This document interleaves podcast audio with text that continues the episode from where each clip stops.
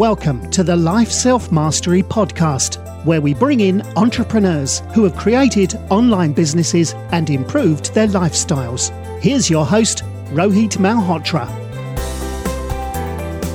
Hi everyone, this is Rohit from Life Self Mastery, and today I'm excited to have Elaine Pofeldt, who's an independent journalist, speaker who specializes in entrepreneurship and careers. She's the author of the upcoming book, Tiny Business, Big Money, and she was also the author of the book, The Million Dollar One Person Business, which is published in Random House, where she looked at how entrepreneurs are scaling to $1 million in revenue prior to hiring employees. Uh, she was uh, uh, a guest on Life Self Mastery on episode number 46. Uh, and Elaine, thank you so much for sharing the copy of your book. Uh, I really enjoyed reading the book and welcome to the show. Thank you so much, Rohit. It's great to be back, and I'm so glad you enjoyed the book. Yeah, absolutely. I, I think it's been a couple of years that uh, you know I I, I had uh, uh, spoken to you last. you know what what made you uh, write another book, and how did the uh, how did you get interest in writing a book about uh, tiny business, big money? It flowed out of the last book, Rohit. It, I um, found that when I was updating the first book, a lot of the businesses said to me, "I'm no longer a one person business." I started adding my first team members and they were struggling a little bit with that because they had all their independence. Some of them are digital nomads. They had the life of a solopreneur, and now they had a team. And if they weren't able to communicate what their vision was for the business and what they needed people to do, they would be a bottleneck. And I thought, wow, there really isn't something out there explaining how these businesses on the cutting edge are keeping their independence uh, the leaders are keeping their independence while still building up a team. Um, and so that really interested me. And um, it, it, was really a lot of fun to find out. I mean, one business doesn't even have meetings, they manage the whole business on Notion, a tech platform. And I thought, this is the future of business. It's not going to be like the business we were trained to enter when we graduated from college. Yeah, no, absolutely. Uh, uh, uh you, the point you talked about Notion uh, it's become one of the most important tools for for for remote work. And and just I think two years back, you know, would have been crazy to talk about remote work, but now uh, it, it's pretty much given in every company that you know remote work is going to be there. But you know, during the pandemic, you know, what, what was the entire process for for writing a book? Uh, did you have to really concentrate uh, with, with, all the you know private uh, you know life with your with your kids and all? Um, how did you go about you know uh, writing a book then? It was challenging. Uh, as you might imagine, I have four children. Uh, three girls are, are in their teens, and my son is uh, 11. And they all went to online school. I live in New Jersey, uh, outside of New York City, and we were pretty locked down for a while. And one thing that was a real blessing was my yoga school was open, but they, they took the school outside during the summer. And I met a teacher in the class who uh, was an astronomy teacher who traveled from school to school, but now he couldn't do that during the pandemic. So he was tutoring. So, with um, some parents in my neighborhood, we formed a pod. I don't know if they call it that in the UK. Um, but it was like a little learning group and he would come a couple times a week to make sure that the boys really learned something because as you know there's a lot of temptation to play video games when people are on the computer at that age.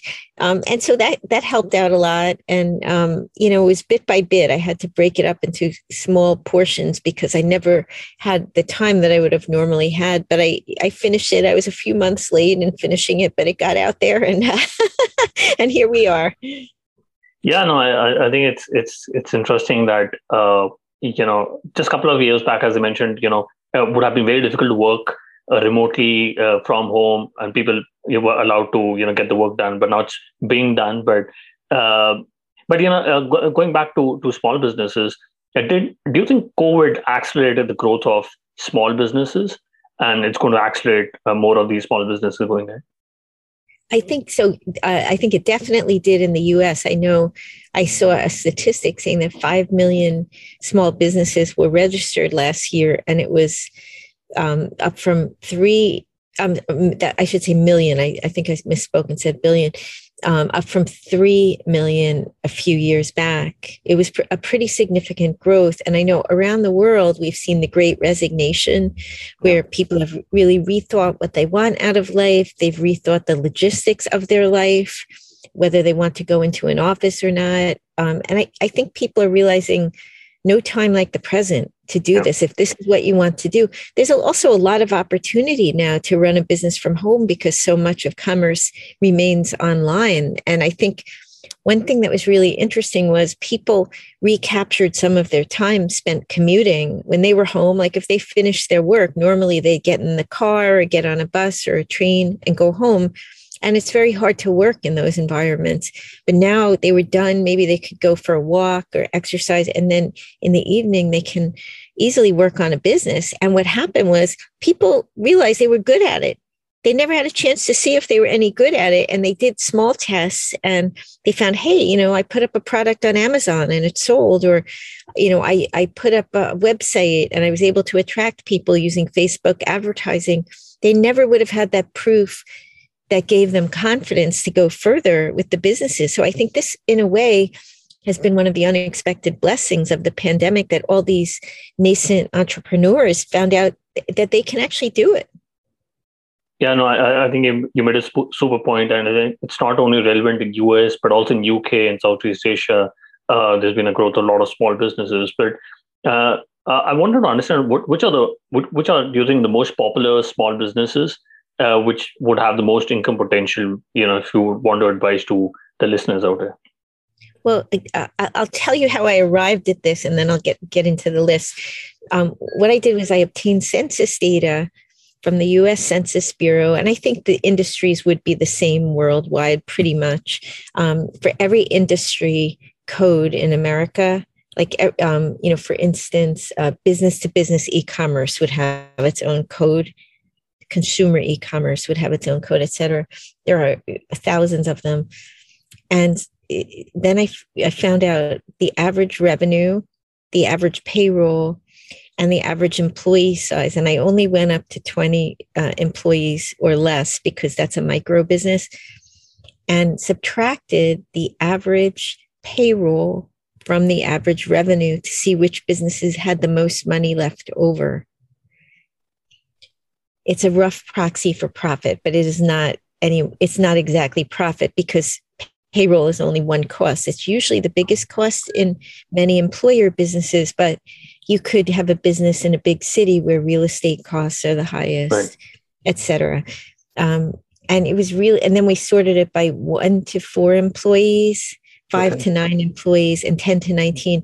The reason being that to have a, a business with, that needs more employees, you need more capital. So somebody who's like, I really don't have access to a bank loan or anything like that could say, well, I'll start with one of the businesses that's best for zero to four employees.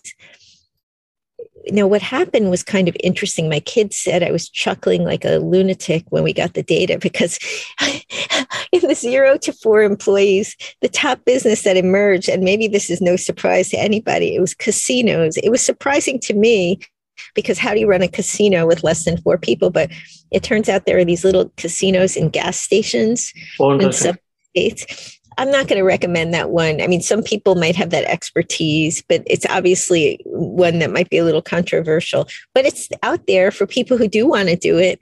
And the second one was creamery butter. And I found out that butter creameries are heavily automated. So they almost have no payroll. Oh, okay. Which is really interesting. So it really unearthed a lot of interesting things. I also found that there were a lot of private equity backed businesses like um, medical transportation in the United States. There's a lot of private equity in that. Uh, the reinsurance industry, that's the insurance companies that insure insurance companies. That was a big one. That was the top one in the 10 to 19 employees. Not for everybody, but I know friends who work in that industry. If you're in that industry, you could start a small shop and it's apparently quite profitable. Um, but then I also interviewed almost 60 entrepreneurs who were at a million or more. And I looked at what industries they were in too, because I wanted to find industries that the average smart person can do. So not everybody's going to go out and start a casino. You'd really have to have contacts in that industry. But one of the big ones was business to business e-commerce, which it, it came across on several of the different size categories. One example of that would be a Apurva Batra, who is a 29 year old who lives in Texas in uh, the US. And he sells the plastic bags that come inside of cereal boxes and pharmaceutical products. But he niched down. He only works with small and mid sized businesses. He went to trade shows and he discovered that the really big companies in those industries have their suppliers and they need such a vast quantity that a very small business couldn't really serve them. But the small and mid sized businesses, you know, maybe it's like a mom and pop granola business, those needed the bags too. He loves to travel around the world. So he designed the business so they order everything online. And if he's anywhere on the planet, it's all automated. You know, the orders being sent out. It's a beautiful business. It's about three million in revenue with just he was a million dollar one person business. And then he started adding people and he's I think he's got two or three now. So that's a really hot category. Another one is what I call souped up service businesses. We all, you know, if you're a student of Tim Ferriss and those mm. types of entrepreneurs, trading time for dollars, right? Like you don't want to be doing that. But a lot of us are in businesses where we perform a service. The key to that is finding added revenue streams. And uh, one example would be Jenna Kutcher, who is a mom and she was working for Target um, and she wanted to be able to work from home. And she had a talent for photography she became a wedding photographer and then she started developing courses to teach other people how to take good pictures. And that became an add on. But she started an Instagram feed where she put up her photos and they're really good. And she would write a little vignette about her family. Usually they were pictures of her beautiful family and her like these really cute children that she has. And she built a huge following, like 800,000 people. Oh. So now she gets advertising revenue from the Instagram and so all those things in combination are really the business. So she's not just taking photos at, at, a, at a, uh, a wedding. I'm not, I don't mean just, that's a lot of work and there's an art to it. But the reason she's generating multi-million dollar revenue is that. And I, I think there's a lot of lessons in that. Wholesaling is another really good one. That's um, like you could sell to business to business clients, but not doing it online. Um, and there were a lot of things like, um, and that crosses over with manufacturing, like ethyl alcohol manufacturing. I guess ethanol is a really big one.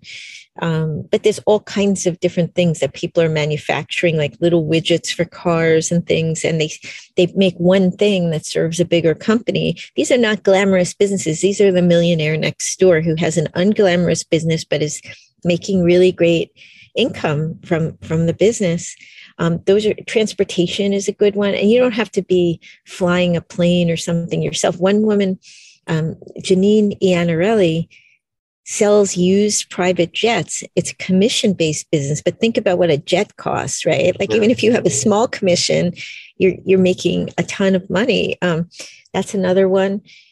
Um, there's some overlap with some of these categories, like um, with manufacturing. Jeffrey Stern is one of the case studies.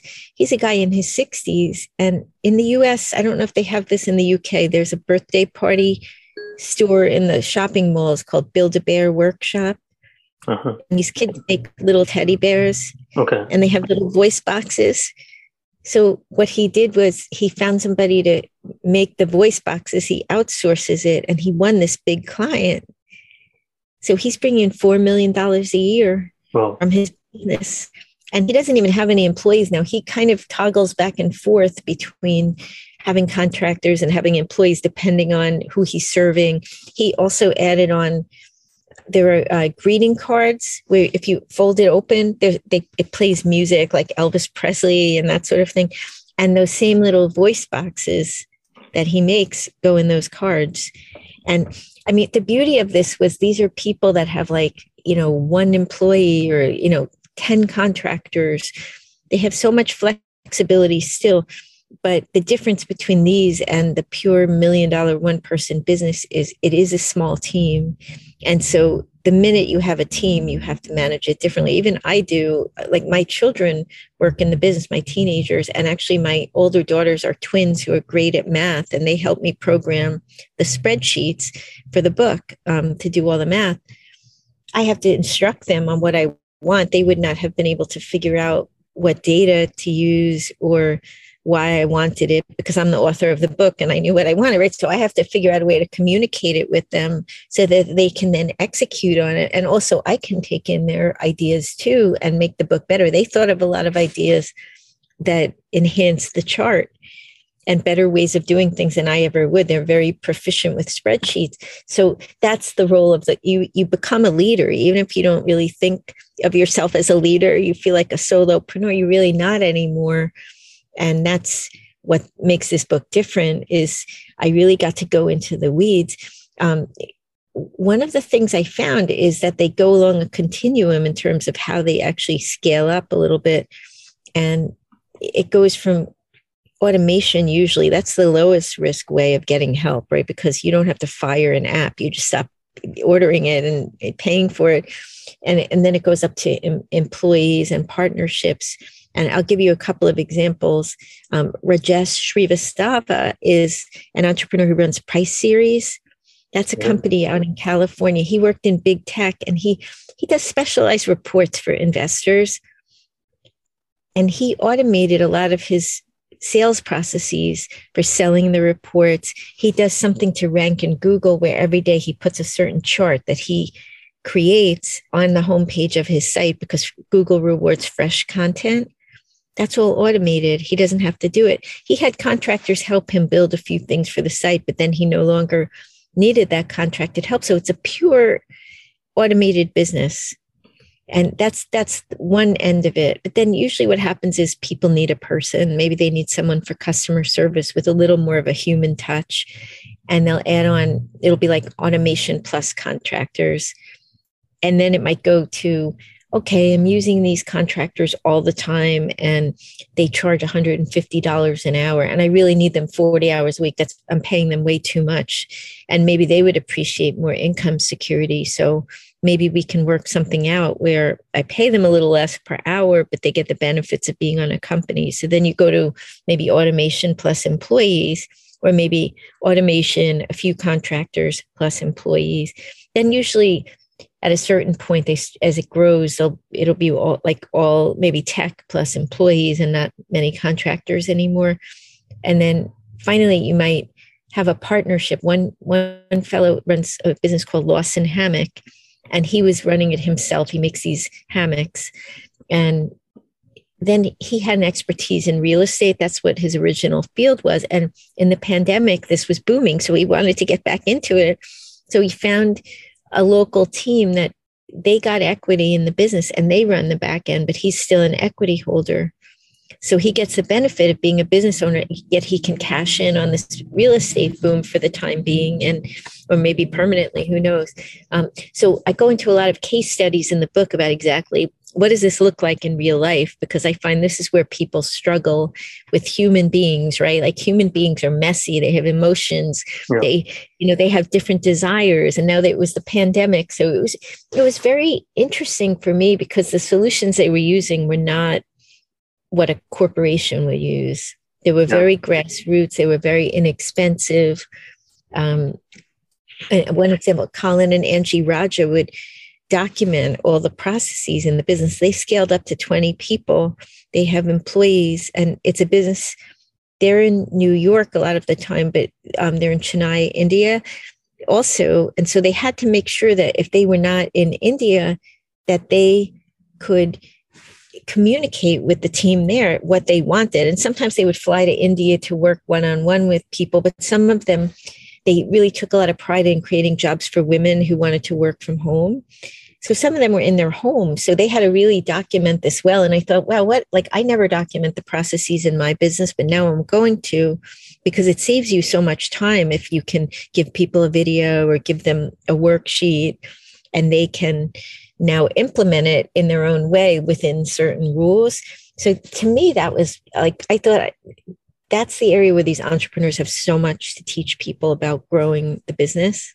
Mailman is a email assistant that shields you from unimportant emails, minimizing interruptions and making your days calmer and more productive. You can visit mailmanhq.com and use the code LSM, uh, which gives you the benefit of 15% off for the first year on the annual plan, uh, which already has 20% discounted compared to the monthly plan. So you can visit mailmanhq.com and use the code LSM. Yeah. Yeah, no, I think I think a lot, lot of interesting points. Uh, uh, looks like e-commerce and physical products, especially when it comes to manufacturing and wholesale, uh, are, are, pretty popular when it comes to you know building such small businesses. Uh, but you also talked about automating a business. What, what, do you think are some of the favorite tools, uh, or, or, what tools would you suggest uh, if if an entrepreneur is looking to automate their business? This is an area that's a little bit industry specific. Um, so I, what I did was in the book, I, I documented the um, processes that different entrepreneurs are, are using. I'll, I'll give you an example. Tiffany Williams is one of the entrepreneurs and she was an Amazon seller and then she started focusing on teaching women how to start businesses and she had a team of contractors. First, she had her mother as a contractor, and then she started. It grew to about ten, but she also didn't want to hire more people than she can afford. So she everywhere she could, she used automation. So, for instance, what she told me her favorites were Adobe Stock for stock photos, Canva, which is a um, graphics program, ClickFunnels for marketing um, ConvertKit, which is another email marketing platform, um, Podia for her courses, and Text 180, um, which is for uh, text messaging, marketing messages. So I really drilled down with a lot of people because I think this is a value of talking with these entrepreneurs. If you get just one of them, right, say Text 180 helps you grow your business exponentially by like $100,000 in one year that's I mean, that's incredible value that she shared there if you didn't know about it. Yeah. Or Podia. I've heard a lot about Podia for courses. It's a modestly priced program, but it's apparently quite robust. And it's uh, a lot of entrepreneurs are using that now. Everybody wants to do a course at some point, right? It seems like that's so hot if you have knowledge and it's in demand. People want that knowledge, um, but you need to find the right platform. So I really grilled them all on their favorite tools and podcasts and you know all the little tricks that they use to amplify what a small team can do. I mean, the million dollar one person was to amplify what one person can do. But even when you, you know, if you have one other person, you still have that same need. You really don't have vast resources and you want to get a lot done. Plus, there's a lifestyle component with a lot of these businesses these folks, whatever age they are, they want to enjoy their life. They don't want to just be working 24 7 and like packing every box themselves, you know, hand manufacturing things. They, they want to outsource it. They want to go on a bike ride or do whatever they like to do or whatever they could do during COVID. Um, so that's part of it too, is freeing yourself and your team from all these mundane tasks and really uh, enjoying the creativity of the business freeing time for r&d and innovation and eh, seeing other entrepreneurs all the things that really stimulate you and make you a better entrepreneur and get much more out of the business not just in money but just in the rewards of, of, of self-realization of, of being your best entrepreneur. Yeah. No i, I, I think uh, all these tools do help uh, automate your life and your work and it, it frees you up to be more creative uh, in in your business. Um, you know, I wanted to understand how how would uh, how can people find the money to grow? Uh, you know, do you do you do you, do you did you find that most people started off with the savings or credit cards or uh, you know crowdfunding or equity? Or do you think more, a lot of them did give up equity to to scale up the business? I just wanted to understand what were your thoughts on this they pretty much everybody put their own money in in the beginning right sure. it might not have been a lot or, or, they invested a lot of their time, which is time is money, basically. Um, and then they would start bringing in other things because who's going to back your business if you don't want to back it yourself? Yeah. It's really, it's very hard to get anyone else behind it. Um, I didn't focus too much on equity backed businesses because that's a whole other world. And usually the businesses at this size don't need it. So we um, there were people that use crowdfunding.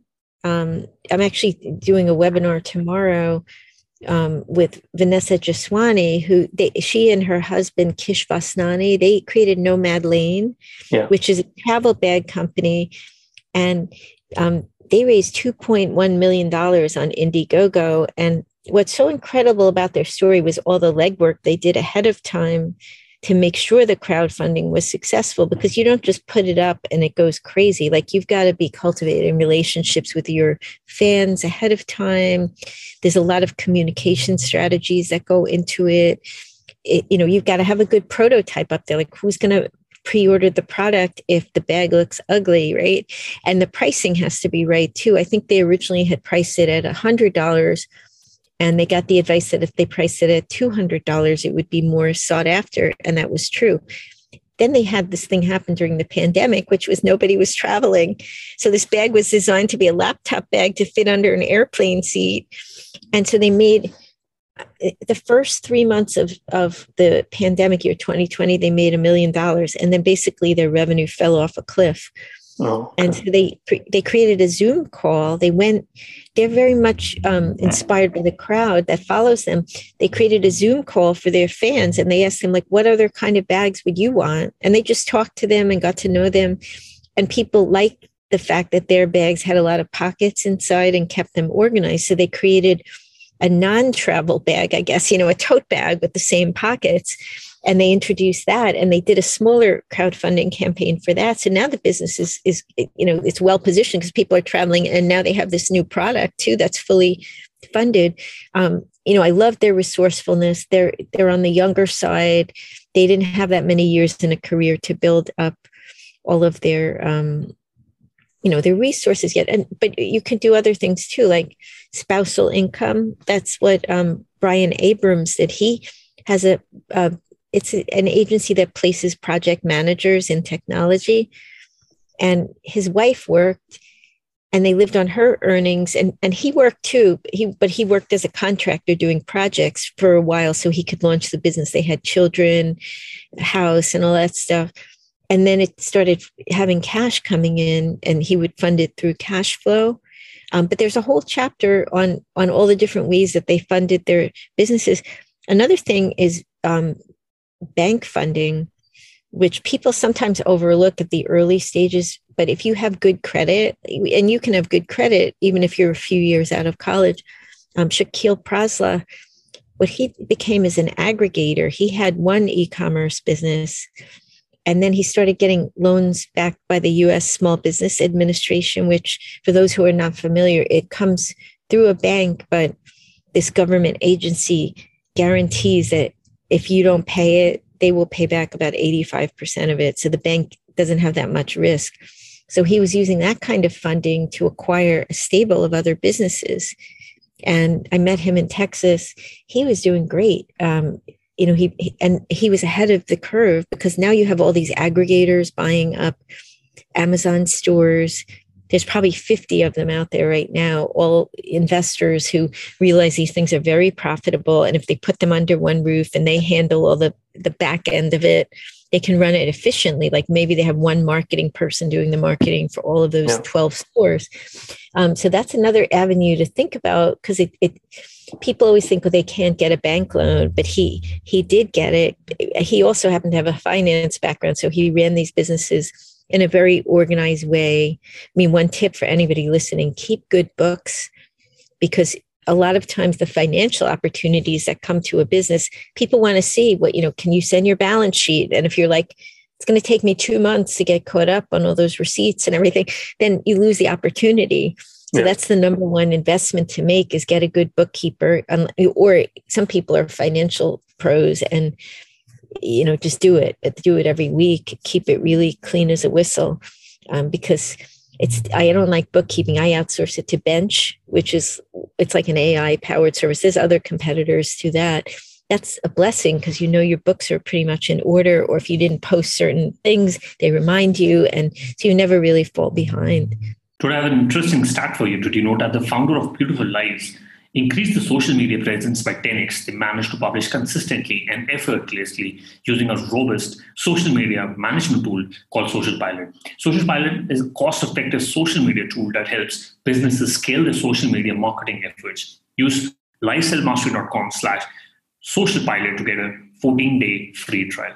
Yeah. No, I think I think that's that's super interesting. I didn't know about the the bank financing thing. I think that's something uh, which listeners will find it very useful. And uh, you know, when it comes to finance, I, uh, my my follow up question is about uh, what channels to to grow the business. You know, when it comes to marketing, what what what are most of the entrepreneurs doing? Is it email marketing or content marketing? Any any thoughts on which which are the primary sources of uh, channels to grow the business? Email marketing was very big. Um, digital marketing, like paid and organic. Um, content marketing is, but content marketing can be a little bit expensive um, because making content is, is expensive, but it's also an investment. If you do it well, you don't necessarily have to do a ton of it. Like if you create a page that's the number one page on something in any search engine, you know, that that will really help you a lot. There's a lot of social media marketing. What I find is people are picking one and really focusing in on that and really excelling at that. And maybe they have a light presence on the other ones, but they really double down on the one that's working for them. Um, there, you know, there's sort of combinations of this um, in terms of getting proof of concept and using social media. One of the entrepreneurs who's from Australia, Anna Gavia, she was a medical student with $200 to start her business and she liked sketching. And uh, she sketched a bikini and she called she used alibaba and she found a factory in china that would make one sample of the bikini with her $200 she put it up on instagram and she saw if women would take pre make pre-orders and she got about a thousand so then she went back to the factory and said, I have all these orders. And it was a small run. Usually factories don't want to do those small runs, but they were a young factory too, and they wanted to grow with her. So she used that approach to spread the word. Um, and then she, when she had the proof that people would actually buy it, that was when she made it. So she conserved her startup capital and she was also marketing it. This was the only place she was sharing it. Then she built up a store and it has all these best-selling styles that she's already tested and she just lets go of it if no one likes it except for her. You know sometimes that happens. We fall in love with an idea. I'm sorry that i'm moving my computer a little because the light is suddenly it's like shining and making me look like a demon. I'm gonna here i'll turn this way. But um, anyway um, and and you know i think those creative uses are really important because when you are a small business you don't you can't waste hundreds of thousands of dollars on something the way a big company can. You'll you'll deplete all your your money.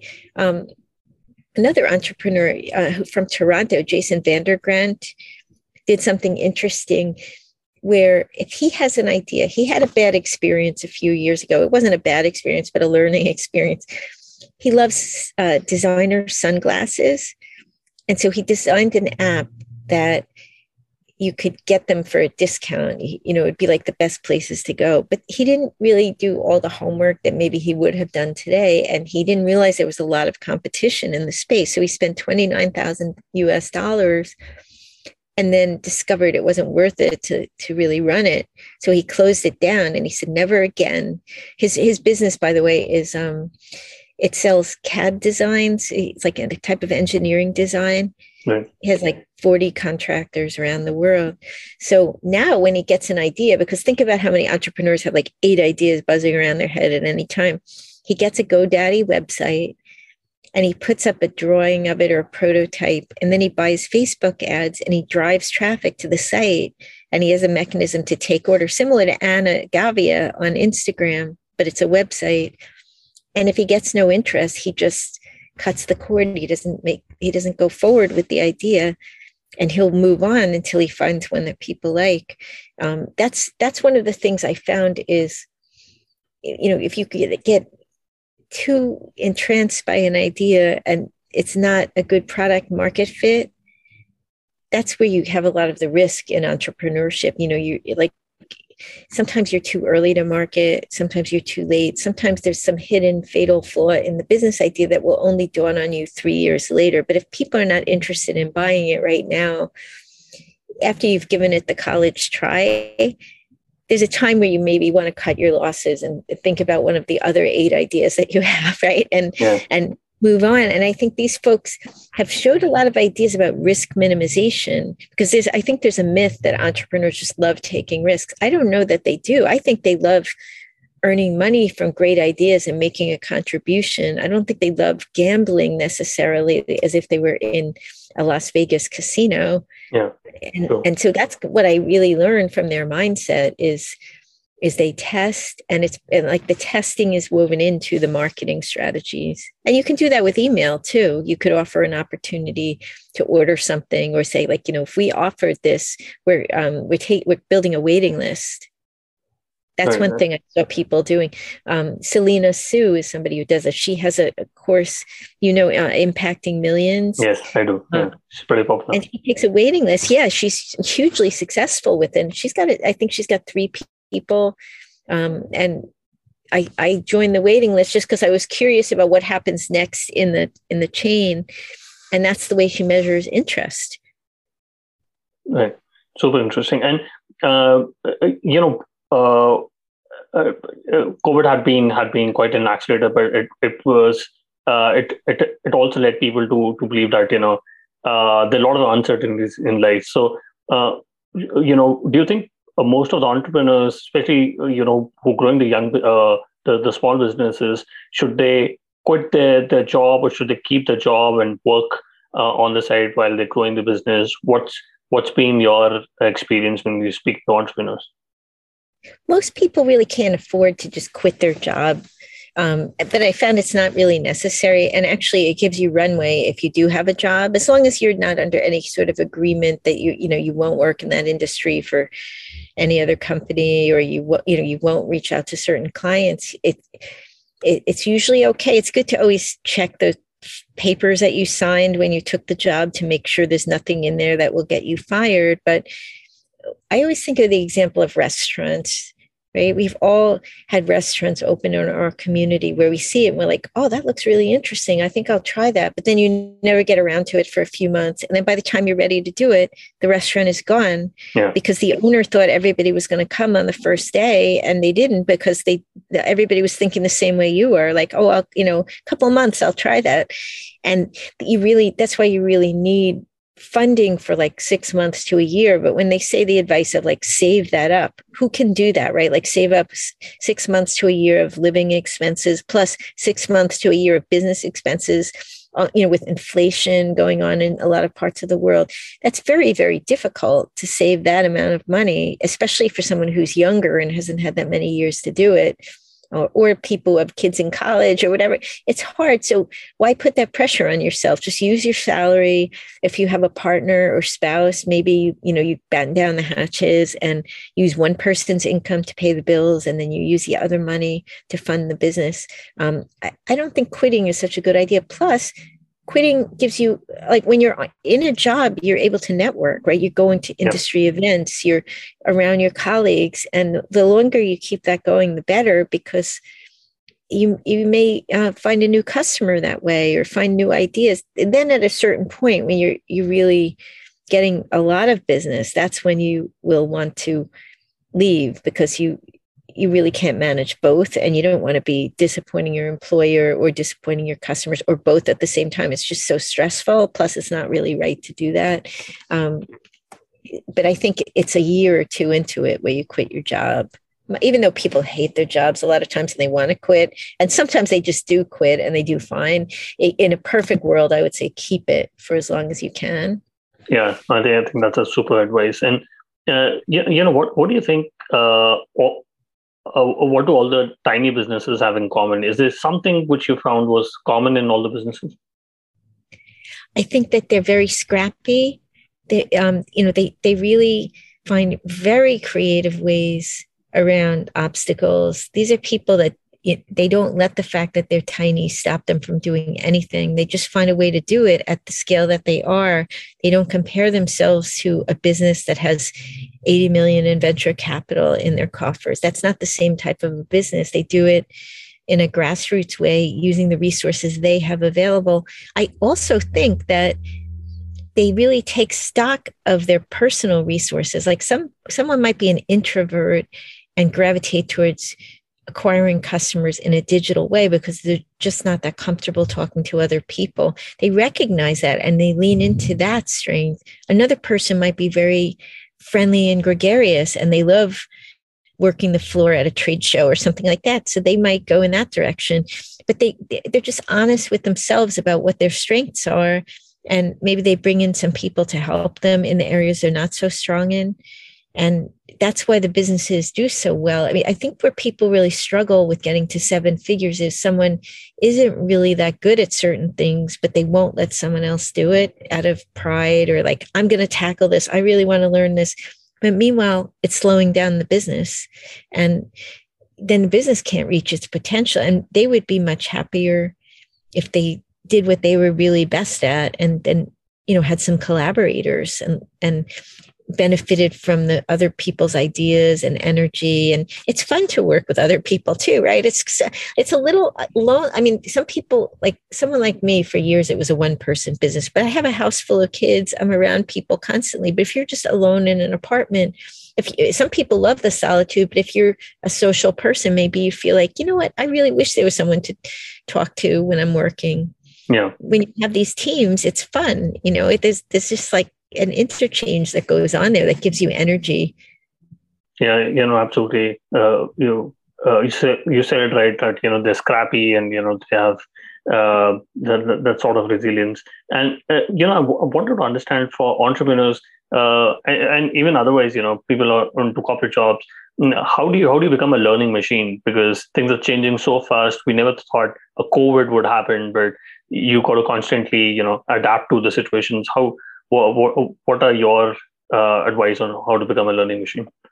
That's a really good point because things were changing so quickly. I think human relationships, like really prioritizing having that extra conversation. A lot of times people feel like they're not really working if they're chatting or like they spend an extra 15 minutes on the call asking about how somebody's dog is or something like that. But it's those relationships that when you like suddenly your supply chain falls apart Angie Raja told me what she found was other, she's a, um, an e-commerce entrepreneur. She's the one who's documenting her processes. Some of the um, e-commerce entrepreneurs are sharing shipping containers. Well, how do you know how to share the shipping container? Who to share it with? It would be by talking to other people in your industry that you already have a trusting relationship. But the time to make the relationships isn't when the other shoe drops. It's like long before that, and it's realizing that part of the wellness of your business is really getting to know people in your industry. And again, people sometimes are introverts. That could be on um, digital platforms where you never talk on the phone or whatever, but you can still build a relationship. But just figuring out how do you like to build relationships with people in your field and sometimes other fields too, like complementary fields that might do things in a way that you could learn from. And then the other thing is figuring out how you like to take in information. I know a lot of people like uh, audio learning, they listen to podcasts. Uh, newsletters are very hot. Some people like to just read paper books and mark them up. There's not really a right way to do it. It's just whatever way you like to do it. But um, Verne Harnish, who uh, founded EO, he's one of my clients and a mentor to me. He always says leaders are readers. And I think even if you're a leader of a team of one other person, um, t- taking in that information is really, really important. YouTube also is a gold mine of information. There's, I mean, there's some scammy things going on, you know, with, you know, let me sell you my course, which leads to another course, which leads to, you know, and you're driving a Maserati in your pajamas and, you know, earning millions overnight. That, that kind of thing is silly, but there's a lot of really practical and good stuff on there too. And being a, a critical consumer of this information, you'll, you'll quickly see, you know, what is hype and what is real, but you can find out so many things on there. I've I've learned a lot of different things for my business by doing that, and it's very quick too. Um, you know, you could quickly, you know, for ten minutes watch a YouTube video, like what you're doing here, right? You're um, you're an informed host. You know this whole space, so you pick your people that you follow and trust, yeah. and then um, they become your your like your college professors after college or after high school if you didn't go to college. Yeah, yeah, no, absolutely. You you made it right. I think investing into relationships and and speaking to people whom you trust and you have relations is quite important. Um, Ellen, I quickly want to do the top three. What's your favorite business book? My favorite business book? Oh, well, I, I would have to say it is the Four Hour Work Week. I, I that book has a, a spot in my heart. When I was at Fortune Small Business Magazine, I was the book editor in addition to other things, and I almost never excerpted any business books, frankly, because a lot of them are really boring. They have good information in them, but they're not an enjoyable read. And I was an English literature major in college. And I always feel like books should be fun to read as well as informative, you, know, even nonfiction how to books. And I happened to have lunch with his publicist one day. And if I remember correctly, we bonded because we were both pregnant with twins and it was like a hot day and we were griping about that. And I told her I never can find any good business books to excerpt. And finally, like four months later, she's like, I think you have a, I think I have a book that you can excerpt that you're really going to like. And she sent me that book and I did the first excerpt of that book. And I spoke with him and I learned that he is a real entrepreneur. He was in the supplements business. Yep. And he had learned a lot from that. And what it showed me was he didn't invent automation, he didn't invent contractors, he didn't invent any of those things, but he pulled it together. He's a synthesizer and he packaged it in a way that inspired people, entertained them, and made them actually use the methods. And that's what I found when I did the million dollar one person business. I never thought so many of them would have been inspired by Tim Ferriss. I, I have no idea when I interview someone where their influences come from. And I found with this book too, there were a number that were inspired by him. And I don't often see that with business books where people they talk about specific methods they learned from a book. So I have to say that book was really life changing for a lot of people who maybe would not have become entrepreneurs or realize you could do it in such a fun way. Um, so you know that, would have to be my favorite. Yeah, no, absolutely. I think uh, Tim's book Four Hour Work Week is one of my favorite books as well, and uh, we'll put that in the show notes. And you know, if you could go back in time when you started working on this book, uh, what is the one thing you would have focused on or done anything differently? I'm, I'm sorry, I didn't hear the last part of the question. Uh, you know, while, while you, you you were writing the book, uh, is there anything you would have done differently? Well, I probably would have interviewed even more entrepreneurs, but you have a limit in terms of pages because I, I love pattern matching. And the more I, the more stories I have, I, I had about 60 and there's actually a global paper shortage. So there's sort of a limit on how long these books can be now. Mm-hmm. Um, I always like to hear more stories and I hope that I'll have a book number three where I can interview even more to see how these trends are evolving because there's a lot of niches that really interested me. Some of them are kind of wonky in the charts in the in the appendices, like some of the different industries and why uh, why they're so profitable. Uh, because there's so many of them, I, I couldn't possibly look at all of them but I, you know, hearing the case studies, you understand exactly why they chose these niches, like Apurva Batra, how beautifully that worked out with the B two B e-commerce. When you, it's when you see it in real life that it's so interesting. But I like, I love case studies, so I'll be doing them for a long time. Yeah, no, that's pretty interesting. And um, uh, do you have any favorite online tools? Example, uh, Gmail, Slack, Zoom you know, I, I, can't say that I have a favorite in that category. I think there's so many good ones out there. Um, yeah, I don't, I don't think I, I could name a favorite on that. Uh, no, no, no worries. Uh, uh, Ellen, what is the best way people people can reach out to you and know more about uh, the book Tiny Business Big Money? Well, LinkedIn is a good way. Uh, it's under my full name, or uh, Facebook or Twitter. All of those are under my full name. Um, so just write to me. It makes me a better journalist to hear what you're thinking about. I do write back. Um, I love getting questions from people so that I can research them for future articles. Um, so write to me anytime. Sure, we'll put that, put that in the show notes. And where can we buy uh, uh, uh, the book Tiny Business, Big Money? It's available around the world on Amazon and Barnes and Noble, um, and in you know neighborhood bookstores and that sort of thing. Amazon's probably the easiest place to find it. Got it. We'll, we'll put that in the show notes. And then thank you so much for taking our time. It was lovely speaking to you again, and I really enjoyed the conversation with you. Thank you so much. It was great to reconnect. Take care, Rohit. Thanks for listening to the Life Self Mastery podcast, where we teach you how to start and grow your online business. For more information, visit Rohit's blog at www.lifeselfmastery.com.